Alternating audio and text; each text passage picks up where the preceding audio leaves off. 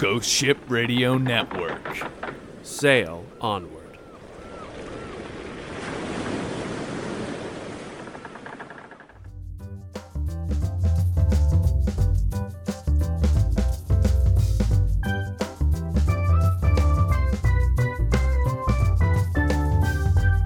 What's up, folks? Welcome to episode 26, take 789,005 of the Adjacent Hex podcast. My name is Zach, and trying not to lose the audio from his side of the recording is Doug. How's it going, man? What on earth happened with last month? Oh, okay. So we, uh, so we've been doing this show for a while now, Yep, and I have never lost a recording. I have, but you haven't. Right, I have never lost a recording. Well, my streak ended, and I actually lost the last two recordings. Yep, the last two, and uh, we we definitely tried to record this a couple other times, and my microphones weren't working. yeah, that's true too. The other last one we did, we had to restart two or three times. And then I got fed up and just switched microphones. Yeah. Oh, this is the. You know, it's twenty six. It's it's double thirteen. Yeah, the cursed are- 26. Well, the, the first time I lost 17 minutes, and then the second one, we went and we sat down to record it, and your microphone cut out a couple minutes in. We started over, and your microphone cut out a couple minutes in, and we started over. And then we recorded the whole episode, and I lost the first 44 minutes. Well, uh, to be fair, your computer crashed when you went to play it back. But only the recording stuff. Everything else was working. It was it was wild, and I was able to recover some of it, but it's so bizarre. Uh, but I did some tests, and I had a successful recording the other night. All right. I mean, computers have gremlins, right? Like that's that's just a thing that happens. It is Gremlins. It's it's a it's a Vic Valentine episode in the making. Either that or an episode of a game that I got to play at PAX that I'm really excited to talk about. But I'll hold off for that for a minute because you might have noticed at the top of our show that we had something really special to show you guys this month. Oh, and that is our brand new theme mu- music from All Star Sentinels of the Multiverse composer Jean Marc Giffin. It is so cool to have Jean Marc on, on board with our show and, uh, and composing a little music for us.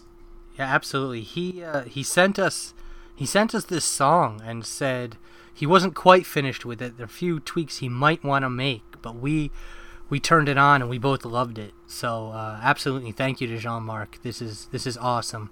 And it's been a long time in the works. Like uh, It is. It when is. I say that, I mean he's been working on this song for us since like episode four or something like yeah, that. Yeah, it was like PAX two years ago. yeah, it was. And like every time I run into him, he's like, "I'm so sorry. I, I'm working on it. I promise it's it's coming." And I was like, "Dude, you're doing this pro bono for us." And Yeah. like whenever, man, we got a great uh, little pl- placeholder music. We're we're ready for you as soon as you are.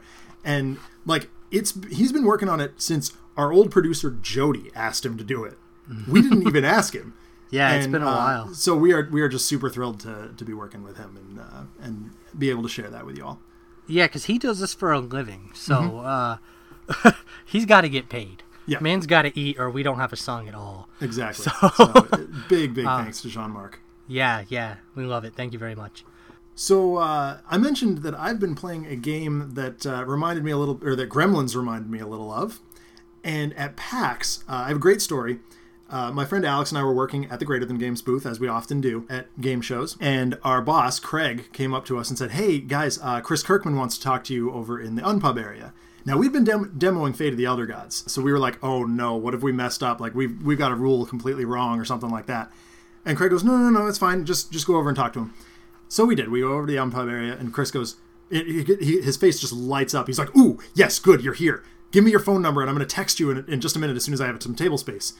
Go get some food or whatever. About five minutes later, he texts us and says, Hey, I've got a table, come on down. So we come back to the Unpub area, and he's got. Now, we expected to see, you know, just more Fate of the Elder Gods. Turns out, he had a different game in mind for us. It is a game called Those Meddling Kids. It's not out yet. We're hoping it comes to Kickstarter very soon because the game is terrific. It's a little story based, narrative uh, driven card game where you are a bunch of kids on bikes, you know, Stranger Things kind of thing, 80s kids on bikes. and you're running around trying to protect the town you live in from imminent threat. Things like Uh, there's references to the movie It. There's probably going to be a gremlin scenario. Uh, Alex and I suggested that there should be a scenario based on The Sandlot. All those 80s, early 90s movie tropes fit perfectly into this game. Now, I, unfortunately, I can't talk a lot about the plot because it's like the plot is very specific to the game. But what I can say is there's a time counter. You have certain times of the day where you can go out and interact with the environment and, and collect items and try and solve these pro- puzzles. But other times of the day, you, for example, have to be at school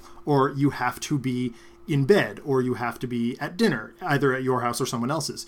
There is a mechanic that you can sort of bribe your little sister and, you know, here, uh, have some money and shut up kind of thing, which, I mean, very much happens in the movies. The game is so much fun and deserves to be made. Big adjacent hex seal of approval on those meddling kids. It's amazing. I, saw, I know, I believe you got to see it at least, right?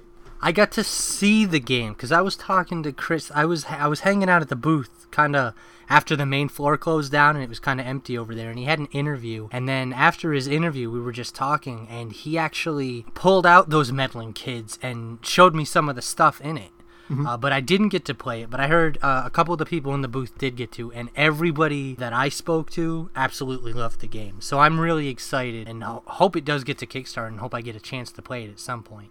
Um, but the reason he actually pulled those meddling kids out was because he had another component in that box that he wanted to show me about a different game.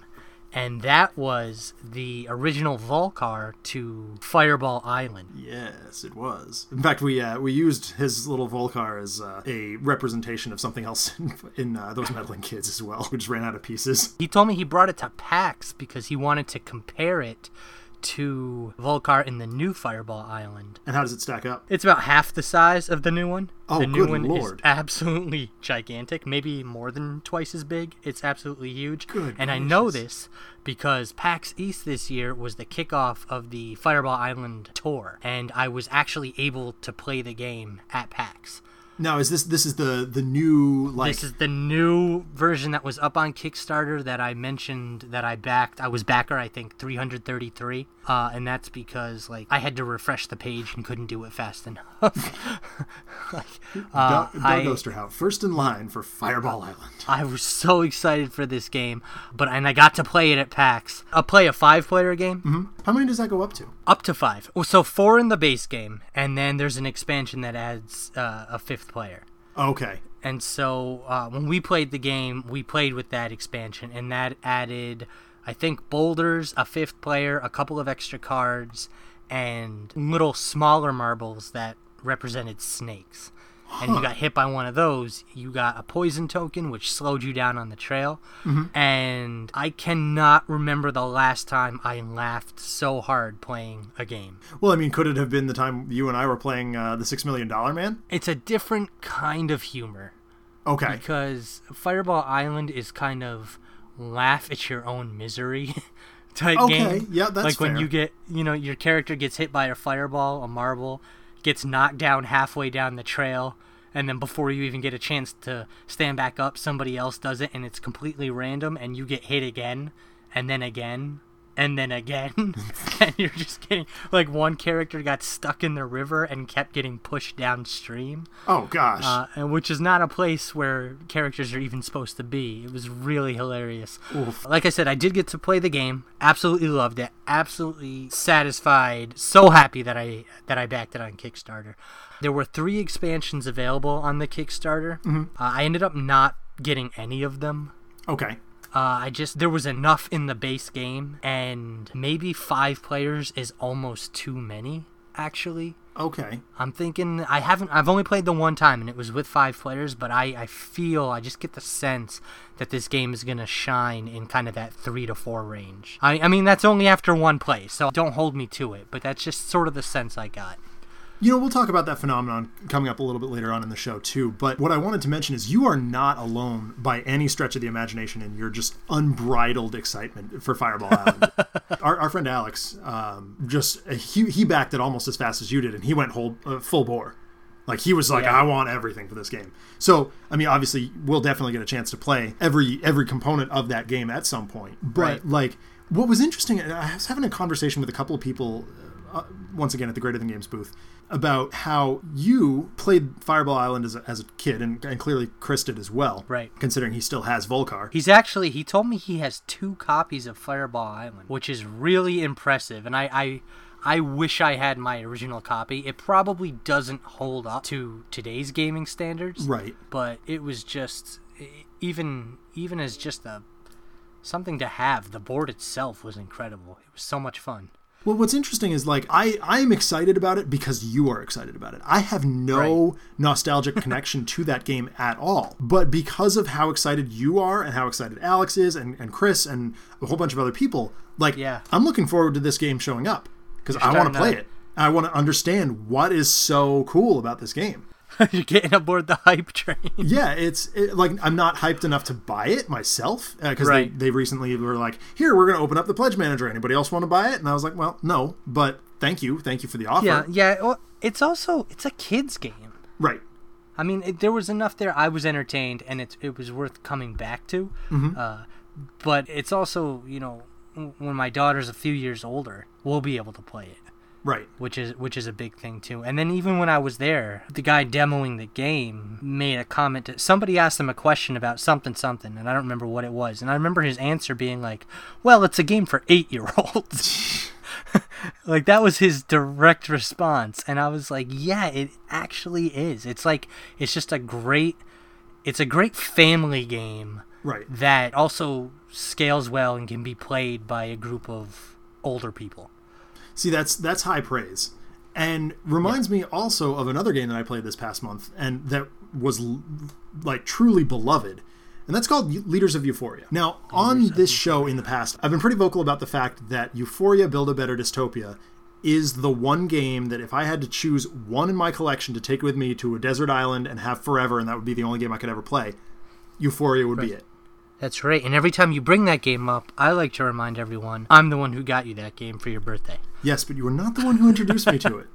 no Jack, just bought it for you Yep, I had to throw that back in your face. So as soon as Leaders of Euphoria showed up on Kickstarter, I was like, okay, yeah, sure.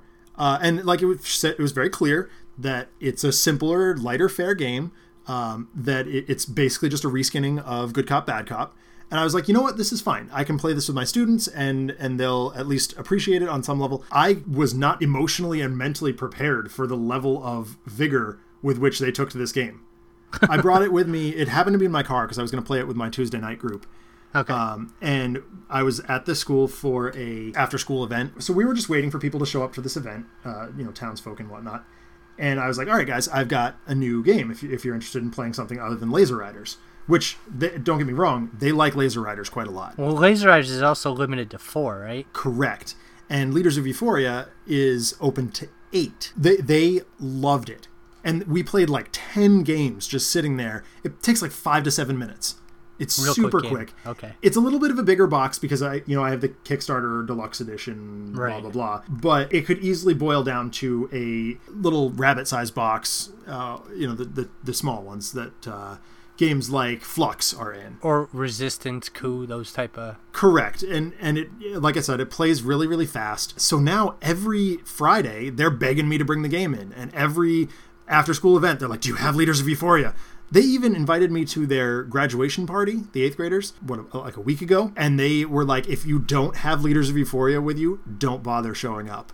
and I was like, "Wow, thanks you lot. That makes me feel great." no no hey you rate So what was interesting about it is we played at the graduation party with a full boat of eight players.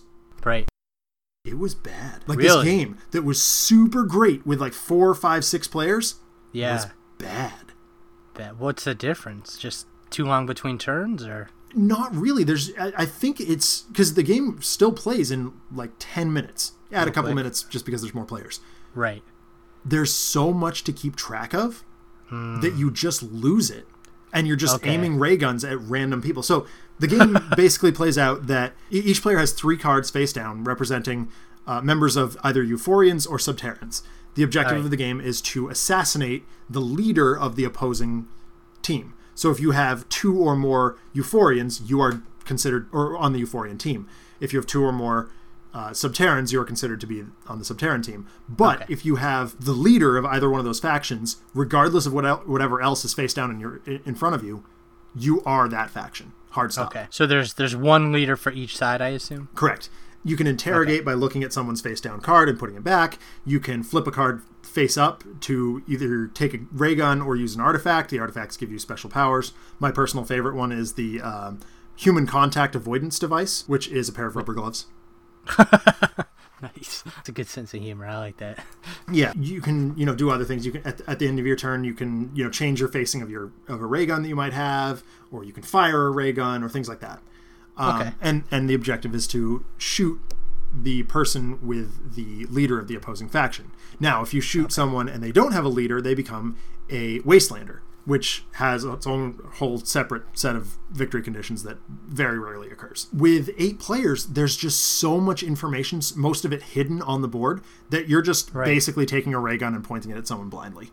And that's just the best way to play because it's there's just too much for the much average human brain to keep track of in a game that is that quick and sort of loosey goosey. Right. Right. It sounds kind of like a combination between like the Resistance and Bang. Yes, in in many ways, Just yeah, not having played it. yeah. It's it, it evokes the same sort of oh you're a dirty euphorian get out of Right. my wasteland you know whatever When we played Bang, we played a big game, and Mm-hmm. so in Bang you have like the sheriff, and it could be a hidden role, and there's deputies, and they're they're hidden roles. right And so you can end up having like bandits shooting bandits and the sheriff shooting a deputy and the deputy shooting the sheriff. But you kind of have to figure out who people are through Right. their actions and stuff. Right, yes, exactly. But whenever Chad and I play a game, we literally just shoot each other first. so unfortunately you get penalized for doing that Oh, okay. there's only four ray guns in the box and once those ray guns are claimed nobody else can take a ray gun so by shooting your ray gun you have to drop your ray gun So it gives somebody else a weapon. yeah so there's strategic Ah. shenanigans to not playing it the way you and chad play bang Yeah, you can just uh, you just go kind of wild. Mm-hmm. Correct. If you if you're not too concerned about winning. right right So okay, so it kind of limits that factor. So, so it really does sound like maybe five or six would be better because then you have people who don't have weapons who have. So it, it kind of motivates you to be careful with how you shoot. But it Yeah. seems like at eight, that, that just seems like a lot. I mean, it's there's more to it than that. Like you, you do limit the number of ray guns Right, based right, on how many right. players, but like it's still. Oh, okay. I, I do claim that the butter zone for that game is is four, five, six players, five, six. and and we have had a ball playing that game. And they after I went downstairs after we played that big eight players game, and the students took the game and, and played it a couple more times, and they were like, "Yeah, it's better with four, five, six players. That's good to know." Just because of that information, Yeah, exactly. too much. Okay. So, um, Okay. So there's that. Interestingly, like that's not the only game that I love that I've played recently that wasn't as good this time around. The game of Nightmare, that old Oh, VHS yeah. board game that Eric and I thought was just the dumbest fun game we've ever played, actually got bad. Bad. Like objectively bad. It was not fun. Oh wow. Is that just because the that you know what's coming on the tape, or Not at all. You're you're not paying your full attention to it. So it actually Right. does have some replayability. You kind of forget what the gatekeeper's going to do. we should also probably, for anybody who hasn't heard past episodes, maybe explain what Nightmare is. Nightmare is a simple roll and move board game where you also have to interact with an on screen persona known as the Gatekeeper. The Gatekeeper. And uh, the Gatekeeper tries very hard to stick players into the black hole, which effectively means they lose a turn, or several turns in many cases. And the objective is to collect a certain number of keys and then arrive in the center of the board where you have to draw a one of the fear cards that's written down at the beginning of the game and if, it, if you don't draw yours you win there's more shenanigans to it but that's the basic premise Right. Right. we had an absolute ball mostly because just it's full of dumb schlocky garbage You've played it before and really liked it. yeah. Right? Uh, it was myself, Yeah. Ian, and Eric, and we adored that game, and to the point where I now own a copy, and our, and our friend Emily bought a copy as well. And we, you, this game is horrifically out of print, and, and you have to buy it on eBay, but it's only like twenty five bucks on eBay or something like that. That's not bad. Yeah, and you need a VCR. Well, you can get it on YouTube, YouTube, right? Yeah, I think we used YouTube. So we had one player who was kind of being a sourpuss about playing games at all. And like I'm thinking to myself, this was at a board game day. Like, why are you here if you don't want to play board games? And I think what it came down to is this person was being wanted to be competitive and wanted to play competitive games, where the rest of us who had open table space were not really up for that. Either Right. that, or if we were going to play a competitive game, we wanted to play something with high complexity or high enough complexity to make it interesting for us. Right. Fate of the Elder Gods being an example. So, but we had we had set up for Nightmare. We were like, all right, let's let's play this game. It's not long. It takes no more than an hour because there's a timer on it. Right. Because they, they can only fit so much on this. Right. it, there is a countdown timer that if the countdown timer reaches zero, the gatekeeper wins. Okay. There's there's an urgency to it. This person that we were playing with was just so grouchy about it that it kind of ruined uh, what should have been a good experience for the rest of us. Now, I'm still looking forward to playing it again. I've already ordered Nightmare 2 on VHS, which like I believe the only thing that comes in the Nightmare 2 game is a different VHS tape. I think it's just an expansion. Okay. Um, Okay. But it's not as good because uh, the gatekeeper becomes a player character, and one of the other player characters is then replaced by sorry the gatekeeper. I say it like that because he has he has the guy who plays him has a bit of an accent. Doug and I both maintain that uh, if that game ever gets redone, Restoration Games take note. They they should get Tommy Wiseau to do the voice of the gatekeeper because it'd be just I feel that like funny. he'd do it too. Oh, I know, right? I, Oh, it just, oh, I don't know why I get that sense, but I feel like it's something he would It just seems like He'd the kind of thing that would be up up his alley. I don't know. Anyway, Yeah. so like it's it's a fun game and it should be fun. You just I think part of it is you have to know what you're getting into ahead of time, and I don't think we explained it well and adequately for for this particular player to really like appreciate the Enjoy. just goofy stupidity that is this game. I guess if, if it wasn't something you wanted to participate in, Yeah, you kind you of feel. felt kind of stuck. But forced. It, but I don't know. I would have fun with that. oh yeah, no, you you this Uh, is you get- it's definitely your kind of thing. Yeah. Considering how much you and I loved uh, the foolish six million dollar man game. so there's there's there's a couple of them, right? There's Nightmare one, two, three, four, and then there's a Atmosfear is the DVD version. Atmosfear. And I remember seeing Atmosfear commercials, mm-hmm. yep, and I didn't realize they were the same the same thing. And I always I never bought one, but I always thought it was kind of interesting.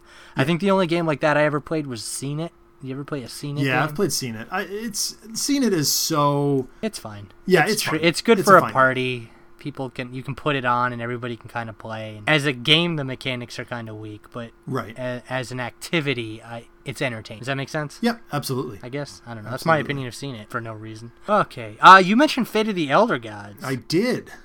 Fate of the Elder. Okay, so this was the same PAX. sure was. As a matter of fact, it was moments after we played those those meddling kids. Chris said, "All right, I know what you guys are waiting for. Don't worry, I have it." and we're like, "What? What? What are we waiting for?" Like uh, this. those, We those didn't meddling know kids, what like, we were We're just riffing for." ideas. Like this game is terrific. And he's like, "No, no, no, no. I've got the next expansion for Fate of the Elder Gods."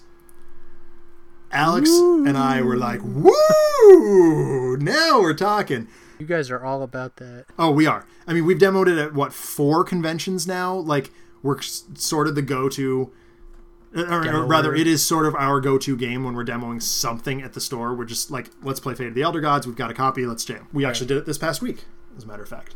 I like that game. Yeah, it's it's a good game. It's fun, quick, quick to teach. Uh, very very convention or store floor demo-able game.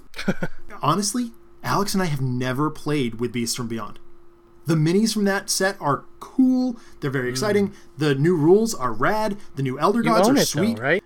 We own it. Both of us do. But the base game is so comprehensive and so easy to teach that we've just never bothered. Yeah. I mean, there's a lot like Rising Sun. I have six boxes, five boxes, four boxes worth of stuff, Right. and I just I haven't got to it all yet. I got five boxes worth of stuff. I've cracked maybe three of them. I've used same kind of thing.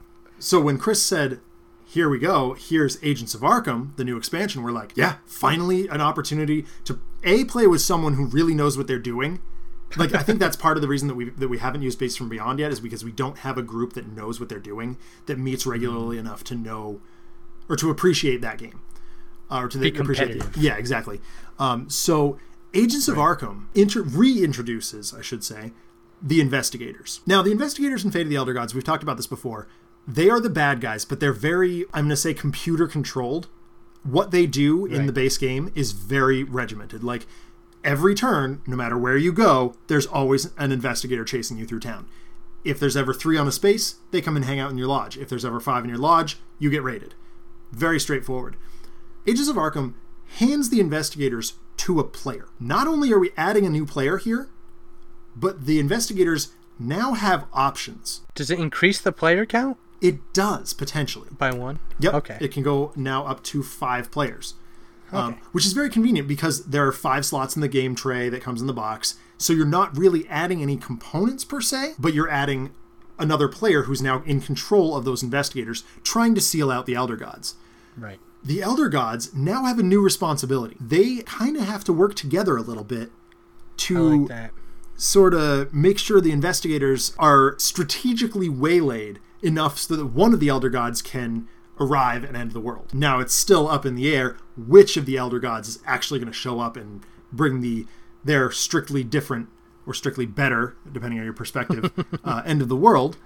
But All perspective. they're they are now like there's more pressure from the agents of Arkham who are running around the board trying to collect elder signs and prevent the end of the world. They're strategically putting elder signs on various lodges. They are also collecting clues by doing spe- specific things. They have a little paddy wagon that drives around the edge of the board and uh, is is really it's a cute addition. Um, we were Is using it a mini? um, the we were using a mini. I believe the final production copy will contain a mini. Um, Okay. But from what I understand, it's the only mini that's showing up in that box. You're going to get three new Elder Gods, one of which is my all-time favorite, Cthulhu, and he is built in, to directly compete with Ithaqua. So now you have Cthulhu, the Living Star, and Ithaqua, the Living Storm. So you have fire and ice tokens moving around the board, interacting with each other. There's one that's like brings darkness or something weird like that. Uh, we didn't get to play with him. Sounds like there's about to be a Game of Thrones crossover, doesn't it? right? um, but yeah, Agents of Arkham looks really, really cool, and I Yeah. cannot wait to uh, like. Your excitement about Fireball Island is about the same level as my uh, uh, as mine is for Agents of Arkham. Yeah, I actually I got to talk to Chris about Agents of Arkham after after you guys had demoed it because he was still kind of tweaking things at that point. Right. In fact, I believe Uh, he, he- he made some a few stuff on the fly during our game. Yeah. So Yeah, I guess he he made it either more difficult for the agents to get clues or Yeah. made them need more clues or started them with less clues. Uh, I'm not sure. sort of all of the above. In, in, in yeah, in one way or another. Okay. But yeah, I, th- I thought that that sounded uh, interesting. Yeah, Uh, it's it's going to be really cool, and like I honestly think Agents of Arkham might be more playable, like for for a more green group than uh, Beasts from Beyond. beasts. But Okay. like only time will tell. Yeah, well, I mean, you're gonna have to try beasts in order to make that call. Correct, and, and I think with, with Gen Con coming up in a, in a couple of weeks, uh, Alex and I have already reached out to Chris, and we've challenged him to Beasts from Beyond to, to get that to the table. So we'll let you know how that goes. Probably not. yeah, well. please. well, when I was talking to Chris after we were done discussing Agents of Arkham, some other people from the booth came over and asked if they could play the demo of The Legend of Sleepy Hollow. Oh yeah, I forgot that one's coming out. I'm so excited Yeah. for OblivAeon to come out, Sentinels of Multiverse So- OblivAeon, that I completely forgot that uh, Greater Than Games has that outstanding as well. I jumped out of my chair when I heard that he had a copy there. Oh yeah, Uh, I mean because- that's that so- kind of thing is well, not just your jam, mine as well. Like I, I remember you and I were both like hopelessly broke when that was right on, on the Kickstarter. fence. I just I kind of wish. Okay, so it was it was kind of a pricey game, 70, 70 plus dollars, right? Mm-hmm. Right, was yeah, seventy something like bucks that. or something. And I I just didn't pull the trigger because it seemed too much like Descent for me to justify the price. Just You between know what I being mean? story driven and things like that. Yeah, I gotcha. being st- right right and i think you can easily draw comparisons to descent right. but it is i don't want to say too much because again it is story driven and Right. so i only got to play the first quest but it is certainly more horror based than descent so in descent you fight things like zombies and you fight skeletons and you fight demons but they're not really scary they're more fantasy Sure, sure. and you know you're a hero with armor and weapons and it's your job to rush at these things and fight them well Right. in the legend of sleepy hollow uh, you've got character archetypes like you've got the healer the range person the tank those type of things. The monsters are very difficult and the first time we played we actually lost and and pretty quickly just because we had some bad luck. We got swarmed by these giant pumpkin monster things like vine creatures, tree creatures, scarecrowy things with So pumpkin I'm- heads. I'm picturing like Green Goblin, or sorry, Hobgoblin from Spider Man, uh, fused with piranha plants from Mario. I'm thinking kind of like yeah, I don't know, like like a Jack Skellington when he's the Pumpkin King Oh, okay, that makes more sense. head. Yeah, sure. Anyway, sure, sure, sure. it's those things, and then and then some little some little monster. But we we died. I straight up got killed because they don't pull their punches. And uh, in the beginning of the game, you go and you're kind of investigating. I don't want to ruin the story, but it's almost like you're not expecting and you're not prepared for what you find. You have equipment to handle the situation, but you aren't well equipped. Okay, sure, sure. Does that sure. make sense? Yeah, yeah, yeah, absolutely. but you end up doing the the thing and like it, it works in the the story it kind of does its own thing so it's mm-hmm. a little dungeon crawly and it introduces elements from the story the legend of sleepy hollow and ichabod crane kind of stories Yeah, for and- sure. or story really cool and after playing it i was sad i didn't back it because even though it was another dungeon crawl it had i felt a distinct feel uh, it felt different than playing a game like descent Sure. Yeah. Although at the end of the quest, you got to level up, and it's sort of like Descent, but in Descent, you're buying equipment and this and that. In this game, you get to pick abilities. And so, even though you start with these archetypes, like the healer, the tank, the archer, etc., as you take your character through the campaign, you can pick different abilities and weapons, and there's like you know, sort of branch out and the different tree you can customize your character a little bit and do different builds. Okay, sure. So, you know, even if I play an archer, I can go through a couple campaigns and come out the other end with a completely different character. See, I like that. Uh, I've been playing a couple of different uh, RPGs lately that allow for that sort of character development. Like you can take almost an established Yeah. idea and sort of take it in your own direction. I just I appreciate that. And that's what I think this does. It takes it takes that dungeon crawl and I'm sure I mean, I've I've heard of other horror themed dungeon crawls out there. I've just never played one before.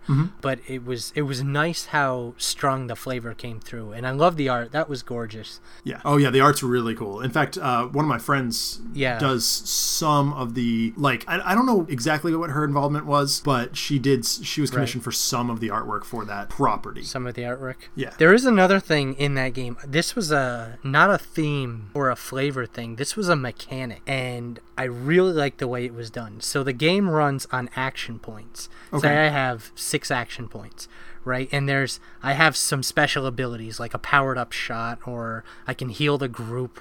You know, for everybody in my space heals up, that type of stuff. Yeah. So those are kind of one offs, and you put your action point, your token, on that thing. And then there are things you can always do, like just basic combat moves, searching, different kinds of things.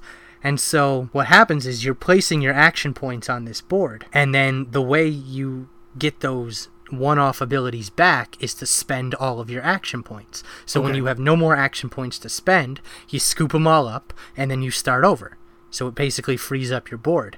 Well, the way fear works in this game is a lot of games it will affect your dice rolls or your movement, stuff like that. Mm-hmm. What this game does with fear is it gives you more action points. So like the more afraid you are, the more you can do. Well, kind of the l- yes, but kind of the less you can do. As you're building up your board, once you use those one shots, those powerful things, you can't use those again until all your action points are used. So you end up using lesser, weaker abilities more often in an effort to spend the points to get your good, powerful stuff back. Huh. So I'll use like a, a really strong attack, but I won't be able to use it again for if I'm completely okay for like five more rounds. Right. But as the fear keeps piling up, all of a sudden I can use that attack once every six rounds, now every eight rounds. And so that fear just keeps piling on. And the more you have, the longer and longer and longer it takes for you to get those special abilities back. And you also, you're burning tokens, you can you can spend action just I guess calming down. Okay. But you're essentially wasting a whole turn to get rid of other things so you can take less turns so you can do better stuff later.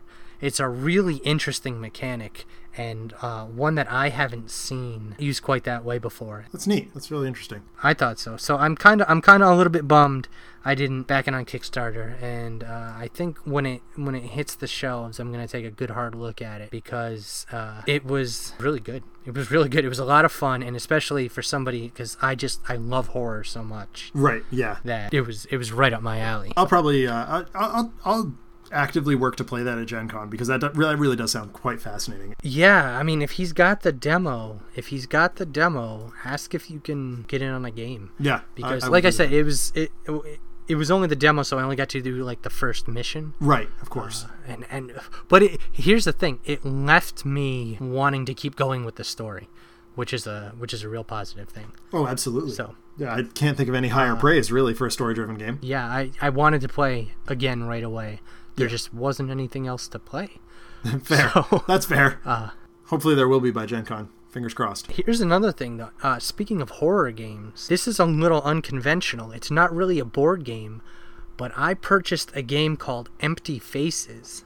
Okay, I've never Have heard of that. heard of that? No. No.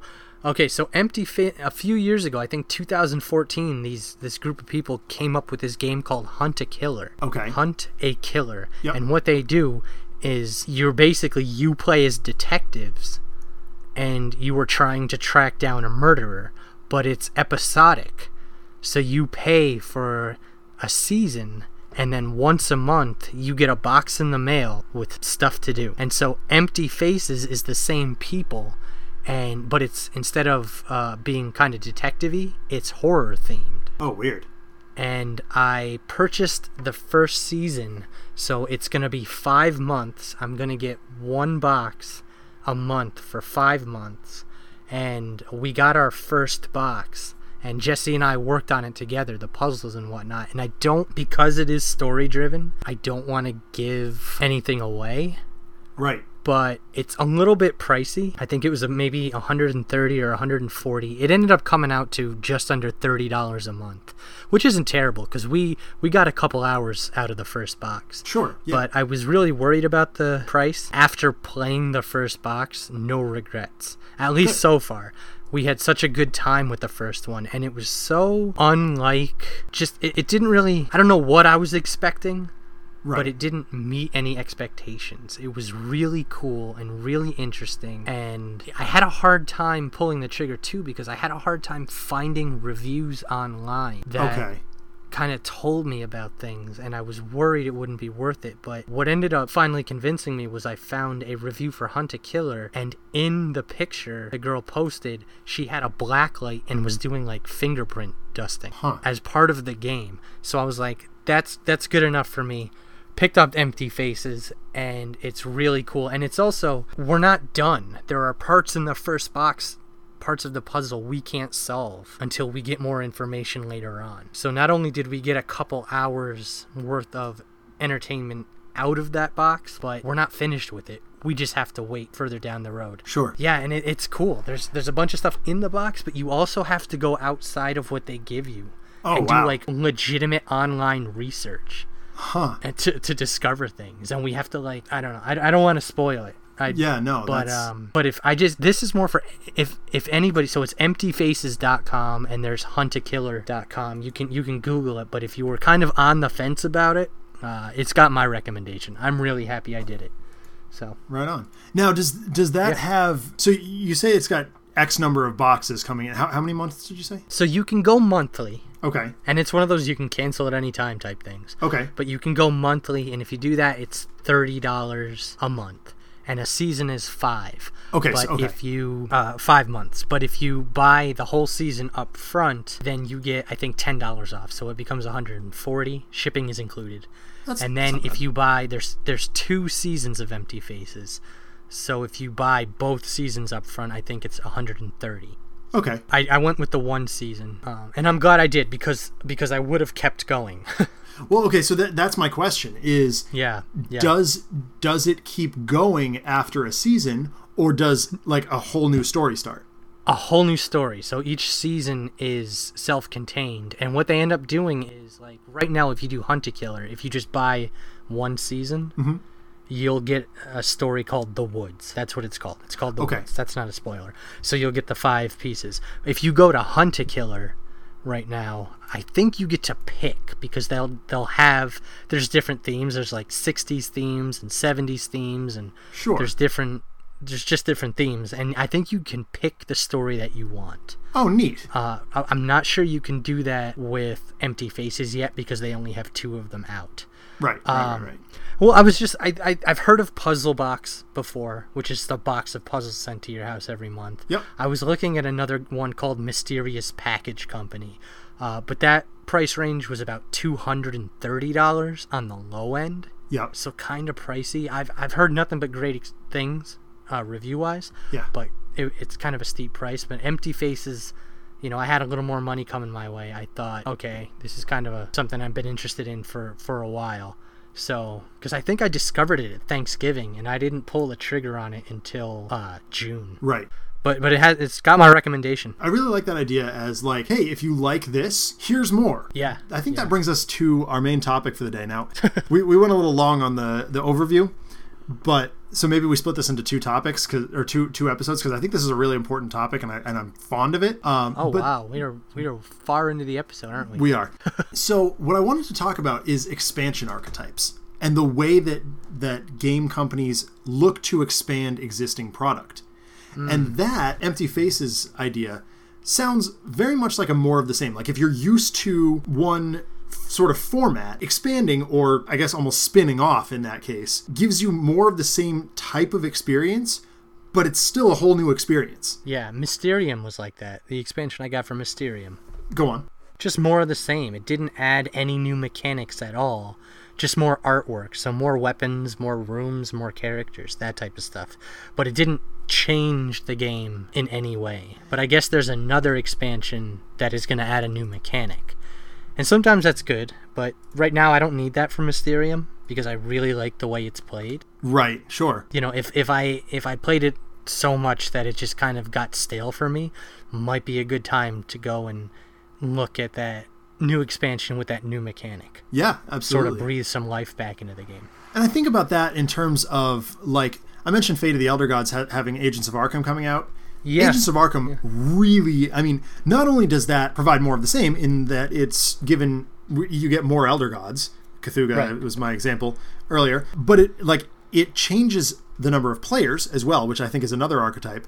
Um, Uh, and- that was like the Fireball Island one. Absolutely. Having more players doesn't necessarily mean bad in the same way that Leaders of Euphoria did. Like, again, I think Right. that eight players for Leaders of Euphoria is too many, but five players for Fate of the Elder Gods, in a manner of speaking, even in the, even out of the base box, you've still got five players. One of them is just a computer player, Right. and Agents of Arkham just adds a human element to that computer That's true. idea. The AI, yeah. Yeah, Yeah.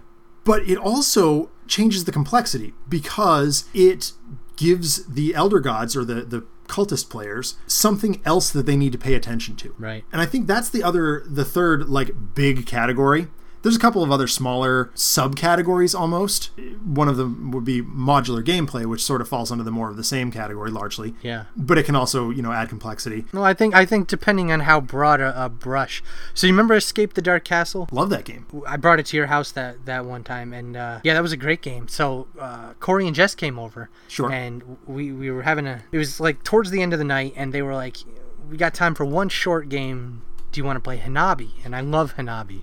I've played it a million times, but I was like, actually, I got this other game that you haven't tried, and I pulled out Escape the Dark Castle, and so I taught them the game. We played around. They loved it so much, they immediately wanted to play again. So we played another round, and we kept the cards that we'd come across out, so that we had a whole fresh. look. fresh start yeah nice Yeah. good move good and move. then, uh, and then I was telling them that there was actually at the time a Kickstarter because they're coming out with two new expansions. So, so when I got Escape the Dark Castle originally, I found the early bird special, backed it, wasn't quite sure, ended up keeping it. Super glad I did, but I didn't buy the expansion for it because it's kind of a pricey game. I think I said to you, it's it's mostly cards, a few Mm-hmm. chunky dice, and a few other things, but it's mostly cards. And to be fair and those cards have terrific artwork on them Terrific art, and they're good quality, and they're they're big cards. They're They are. not just playing cards. they're tarot Uh, size aren't they roughly I think I think they're tarot size. They might even, yeah, I think they're tarot size. I'm wondering if they're even a little bigger. Probably Yeah. not. They're probably tarot size. But I wasn't sure. I wasn't sure I wanted to spend that money because, and I was saying to you, uh, I actually went on Kickstarter and I backed the the latest thing. So I'm getting the two new expansions. I'm getting a big box that holds everything. Mm-hmm. Oh, that's and they said they're gonna open it up so that I'll be able to purchase the um, first expansion that I missed. Oh, nice. But they they let everything go. Like you could go on that that Kickstarter, you could have bought the base game again and the Kickstarter. I think this time you had to buy the Kickstarter upgrade kit, sure, that makes but sense. but you could still get it. So I but I was telling Corey I went and I backed those immediately and he was he was considering I think especially Jess really got into it and was considering uh, going and purchasing all of it. Well, I mean, Joff and I really liked it too. It, it's it's so Yeah. quick and easy, and th- any kind of a story-driven game, it's very Mm-hmm. easy to add a more of the same expansion. I'm thinking of Yeah. uh, Secrets of the Lost Tomb or Secrets of the Lost Station. Secrets of the Lost Station. We got an email from uh, Chris Batarlis at Everything Epic Games. He is so over the moon about the sheer number of, ex- of of stories that are contained within that Secrets of the Lost Station box that's coming out Yeah. very soon. He's he's boasting like months of gameplay Right. in this box, and like Alex and I are very excited. I'm sure you are too, because you're certainly going to be able to play it. yeah, I'd like to give that a try after. Obviously, the first couple of times, you know, we're, we're we'll close the group and and like say, all right, people who have played Secrets of the Lost Tomb and Doug can come to the table and play Secrets of the Lost Get the special invite. Well, just because like I'm a quick learner. you are a quick learner and and like even with, with that ridiculous arkham horror game that, that we played at my bachelor party long-winded as that game can be you were you were still at least paying some attention and had some general semblance of what was going on of what was going on. Yeah, yeah, um, and i think i think that'll carry over very nicely to secrets of the lost station but yeah. uh, it's it, with story-driven games i find that it's it's rather difficult to alter the complexity level without adding an insane number of co- new components Yeah, well, Escape the Dark Castle, I think they're adding. I think the different um, expansions, the new ones, are adding really small mechanics. But it's like a guy hits you and you can be poisoned and you have to like find an antidote or something. I'm not sure how it works. I haven't seen it, but I think it adds real small changes to the mechanics, but without changing like the overall gameplay mechanic. That seems like a Yeah. very like simple change. Like you Very change the way a die yes. re- er, a die result looks. You know that Right, doesn't change exactly. the way that you go about playing the game. In the Right. way that, for example, I'm thinking of well, Blood Bowl Team Manager. Okay. Um, Blood Bowl Team Manager, like, okay, first of all, you're you're not adding new players. You're just adding different races. So on the surface, it would seem like a more of the same sort of variety idea. Right. But what it really does is the the teams interact in a different way. For example, Mm-hmm. the dwarfs are fundamentally different than the chaos dwarfs. It's been a while since I played that game, so I don't really ex- remember exactly how that how that difference shakes out. Mm-hmm. But the way that you have to react to the players that are showing up on the board is completely different right. than what you would expect. So that Chaos Dwarf Undead, uh, um, I'm forgetting what, uh, Dark Elf expansions definitely completely change the way that you play the game, and it provides almost a modular gameplay. Like there's only four players in that game, maybe five. I think there's five now. They they did add another player.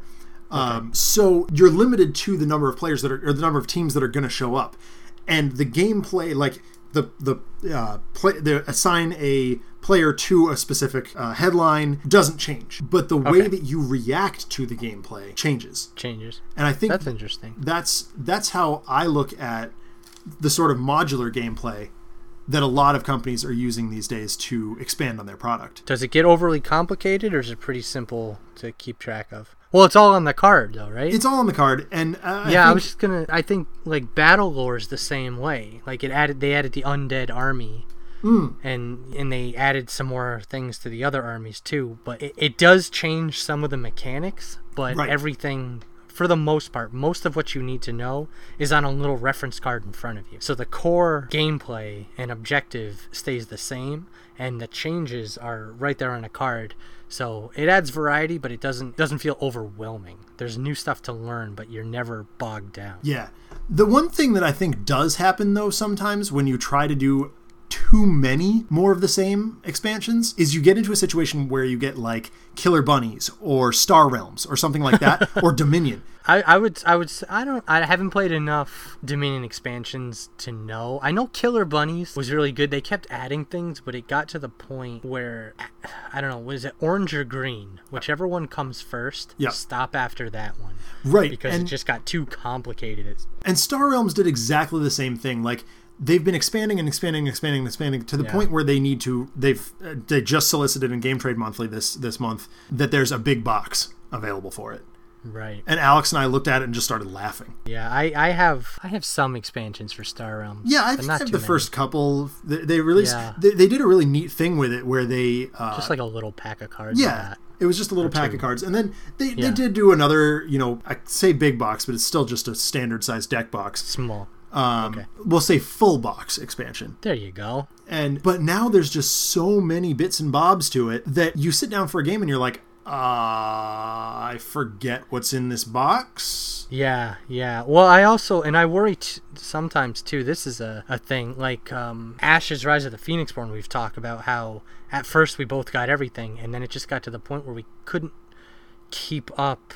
We didn't play enough to make it even justified worth keeping up with the expansion release schedule, which isn't really about expansions. I guess that's more about release schedules. Correct. Uh, but even even Rising Sun, I haven't. I've played that game a bunch now, and there's just so much stuff I haven't even touched. Well, I mean, I, I mean, any any CMON game is going to do that to you. Yeah, I, I yeah. played Chad and I played Besieged a couple of times. Really loved it. Right. And honestly, like I've played more games of Zombicide with those minis than I have with with Besieged at this point, and I've only played you know two.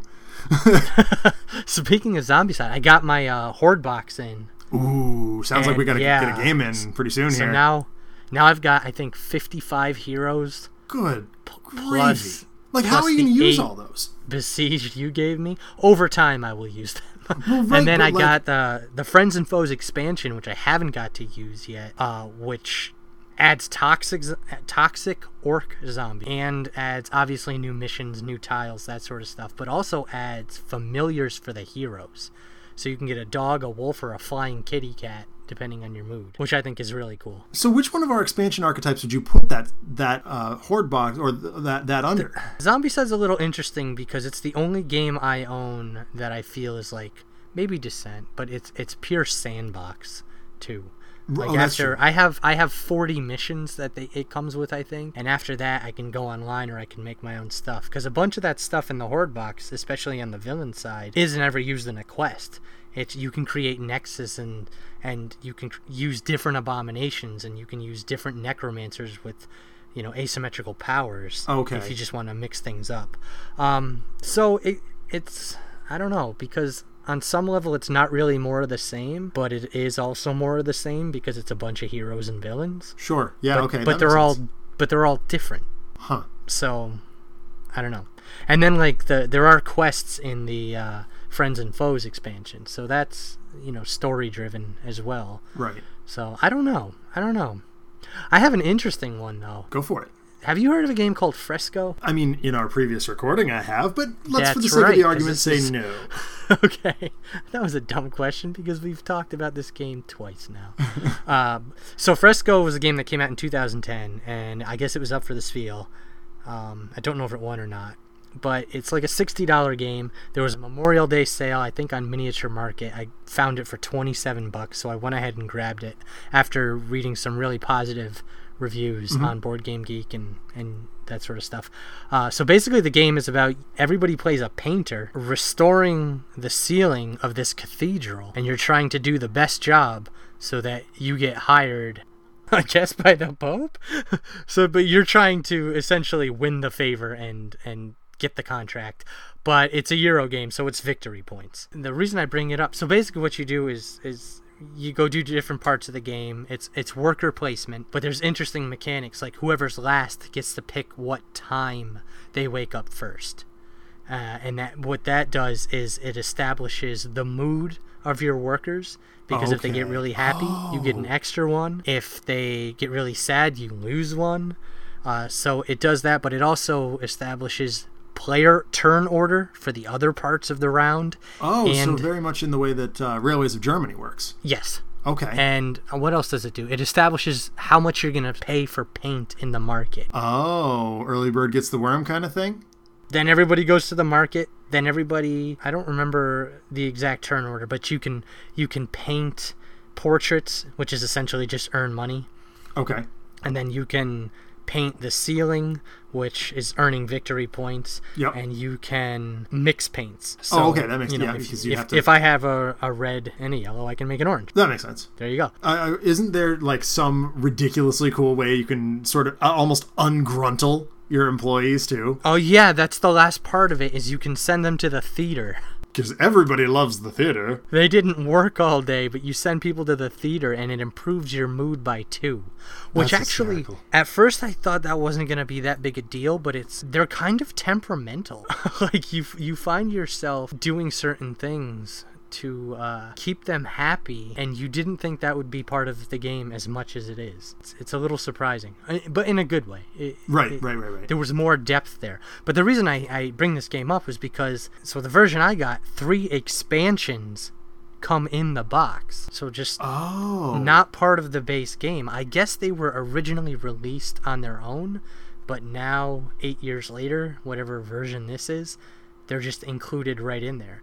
And everybody said go ahead and play with them uh, after your first game. And they do things like they add more color paints, uh, they add more complicated tiles in the cathedral with higher scores. When you go to paint a portrait, sometimes if you can get there, if you're one of the first two to get there, you can paint portraits, and some of those portraits will give you either one time bonuses or smaller bonuses that last you for the game. Right, right, right. Um, that type there's there's different things you can do. So there's three expansions right away. They're modular. You can add one, you can add two, you can add three, you could add none.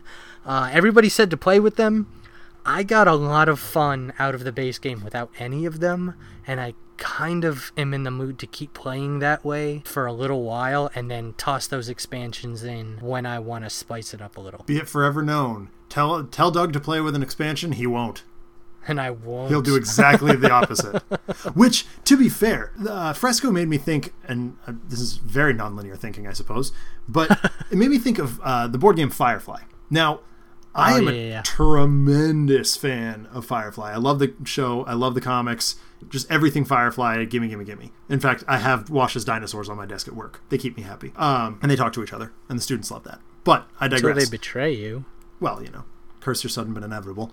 Um, so regularly, our friend Megan wants to do Firefly Days, Firefly. Yeah. and when she says Firefly Days, she means the whole thing. The whole day. Yeah. Now, the reason it takes so long is because she insists on playing with all of the expansions. Yeah. Those of us who have the game and bought it from the store I work at, we all have the whole game. See, I I don't. Well, you didn't buy it from collectibles, did you? No, I, I bought it. I bought it elsewhere. Uh, and so what I have is I have the base game. I have the the very small Breaking Atmo Yep. expansion, and then I have the uh, I'll say medium sized box. What's it called? Pirates and Bounty Boun- Hunters? Yeah. Bounty Hunters. Now, yes. see, and I think the reason that you stopped there is because Jack and I have been very vocal about the fact that that base game and the Pirates and Bounty Hunters and the, you know the little box, the little card pack Breaking or Ammo. whatever expansions are worth having. Everything else just spreads you out to the point where you're basically not interacting with the other players anymore. The Hmm. the two notable expansions are uh, Blue Sun and Kalidasa Son, y- Yep. that add new, basically new board components. In fact, Right, they are new whole- board components. Yeah, they're big pieces of the board you add on, right? Yeah. And Yeah. are they cool? Well, yes, they're very cool. They add new uh, new people you can get in good with and get jobs from, and and new areas to explore. And one of them adds three more reavers and all kinds of other cool stuff. But you're so far away from the other players at that point that it's just silly. No player interaction. You it takes you so far away from the the core, the center of the verse that you might as well just not even be playing with anybody else. So at that point, it just becomes a race too. Yeah. Well, and uh, some people said that the original Firefly game was kind of like that. It there was some player interaction, but the the uh, Pirates and Bounty Hunters. Pirates and Bounty Hunters a- add a lot allows you to really get nitty gritty, or Yeah. get get gritty with with the other players. Um, in that it allows you to assassinate a crew member or gruntle some, or disgruntle some crew members, and that's that's where the, the connection to Fresco is the gruntling, Right. which is a, a colloquial term. there it suppose, is, folks. So our friend Megan loves to just sit on the one location until she gets Simon and River and basically runs away with the game at that point. So Eric and I found a very nice way to counter that is to just go ram into their sh- go ram into her ship and steal them or kill them. because then they're out of the game and then they don't matter anymore. Right. Um, there are several cards in the Firefly game where it says, "Do you have Simon? Do you have River? If not, you're you're in trouble." right. Yeah, they're very powerful. the ability to just sit on the one location until you get those two cards is a little sort of against the against the point of the game. can you can you sort of play an aggro style and race to complete your jobs so that she Not the jobs take not so not long. enough? Yeah, they do. they take a while. It basically doesn't matter because you in order to complete a job, you have to pick up some number of crew members. Right. And Right. That's true. you're just like in the time that it takes you to amount the, the crew members, it's basically the, the amount of time it takes someone else to get Simon River. So it's I guess they should have split those two up then. So at see that's what I thought. And uh, travel. because they hail from the same location, And Right. I think Gale Force Nine is pretty does this pretty regularly. Like if it makes sense from a story perspective, they force it to make sense from a gaming perspective, from a game perspective. uh, yeah. which is definitely not the way you want to do it. Yeah, I just I haven't played against that strategy yet. I haven't seen that, but I would I would recommend though. I mean, even just to counter that, if you were gonna buy one expansion for that game, If you're going to buy one expansion to that, that game, Pirates and Bounty Hunters. make it Pirates and Bounty Hunters. It is so much fun to just like it because you feel like doing piratey stuff. If you're in the Firefly verse, you want to be doing fi- uh, piratey stuff, and that you know having bounties out on people and you know slamming into people and going player versus player. It's Yeah. as, as much as Megan gripes about it. It's a lot of fun. Well, she's gonna gra- It's pro. I wonder how much of it was a direct counter. I wonder if people were playing the base game. I wonder if Gale Force Nine, the developers of this game, were hearing that complaint, and you know, without. I mean, this is pure speculation, but I wonder if they heard this complaint and and Pirates and Bounty Hunters was a direct counter to that strategy. I hadn't actually considered Is- that. You that know, a possibility, Like a, like a right? balance mechanic streamlining kind of thing. Right? Like they just were like, "This is a serious problem. How do we fix it?" And now that I'm thinking back, Pirates and Bounty. Hunters did show up on the scene like really all of a sudden. It was pretty quick. So yeah. that might I, I hadn't even considered that. That might be worth researching. Yeah, I mean, maybe there's like a designer journal or something out there. I don't know. I don't know. It, it could just be that more player interaction was wanted. There have definitely been Firefly days where Yeah. uh, Eric and I were like, "All right, we're going pirate right off the bat," and and uh, someone at the table will say, "Oh, we took the Pirates and Bounty Hunters out because we're not doing that." I was like, Uh, Did you ever play Merchants and Marauders? Oh, once. Yeah, that, that that's a fun game where you get to pick. And they, they came out with a big box expansion of that that I haven't got to use yet. I've n- I don't own it. Oh, I've never played with it. I just I own the base game. I'm just wondering because I like that game. You can kind of pick the different play style. Yeah. Uh, And I too. think Same thing. just considering where I'm at with my board game collection right now, like the expansions that I look for are really the more of the same st- style because I want a to get more people to the table, but I also want to be able to enjoy this the experience over and over again myself. Right. Um, and and being that I'm mostly playing with a like I don't have a consistent group anymore. Yeah. Yeah. Uh, it's having that variety is is pretty nice. Where where are you at with like what's what's your I don't. I'm. I'm kind of. I think it's really game and really expansion dependent okay? because I don't know if it's like a really simple game and I want it want to add complexity. Sometimes I like that. Sure. If, if the game is gone a little stale, but other times there are expansions that add complexity and I'm like it's just too complex. This isn't what I'm looking for in an expansion. I really want just more of the same. You know what I mean? Yeah, absolutely. So like I, I guess more of the same that adds some variety is good. Maybe small tweaks. Yeah. Um, some streamlining is often good. Yeah, I remember Twilight Imperium uh, third edition did that. The the second expansion for that really. Yeah. streamlined it, and to the point where the people who were who I played with from time to time were like, "We're never playing without this this expansion.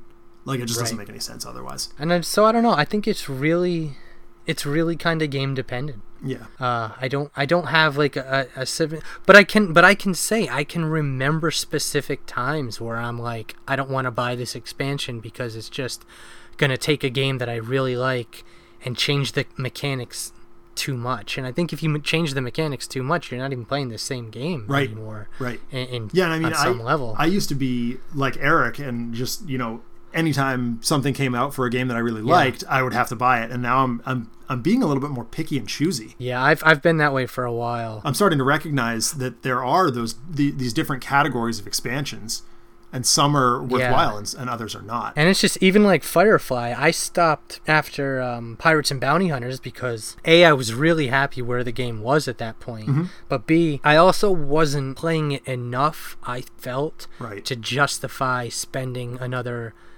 Probably hundred bucks 60 or so. Yeah. sixty to eighty to hundred dollars to grab the whole bundle. Right. So so at that point, what am I doing? What am, I'm just adding to my collection for what purpose? You know what I mean? Like Yeah. I, exactly. I'm really happy where this game is. I'm not bored with it, and I'm not getting it to the table enough to spend another hundred dollars right. on it. it's a topic that's worth coming back to but like now that we have these expansion archetypes established we can mention this in like as we talk about you know new product and things like that new th- new things we've played we can sort of pit, put those exp- put any expansions that we play into these categories and really make that a theme on the show almost we'll definitely come back to these archetypes and, and talk more about them but uh, for now if you want to check out older episodes of the podcast head on over to ghostshipradio.com and to see some of our other work facebook.com forward slash another letdown is the place to be for that Adjacent Hex is published monthly by Ghost Ship Radio and is produced by Another Letdown Media. Music for Adjacent Hex is produced by our good friend Jean Marc Giffin and used with permission. If you have some feedback for us, you can reach us on Twitter. My name is at DENONCZD and Doug is at ITSOKTOLAFF, and our hashtag is hashtag Adjacent Hex. Coming up soon on the hashtag Adjacent Hex thread, I will be posting pictures of some uh, current mini painting projects I'm working on, as well as some artwork and pictures from our weekly RPG games. If you liked what you hear, make sure to subscribe and share with your friends on social media and in person. Also, make sure to drop by the Ghost Ship Radio website where you can find a link to our Patreon. If you have something a bit longer to say to us, feel free to send us an email at theadjacenthex at gmail.com. From all of us here at Adjacent Hex, happy gaming, and we will talk to you next month.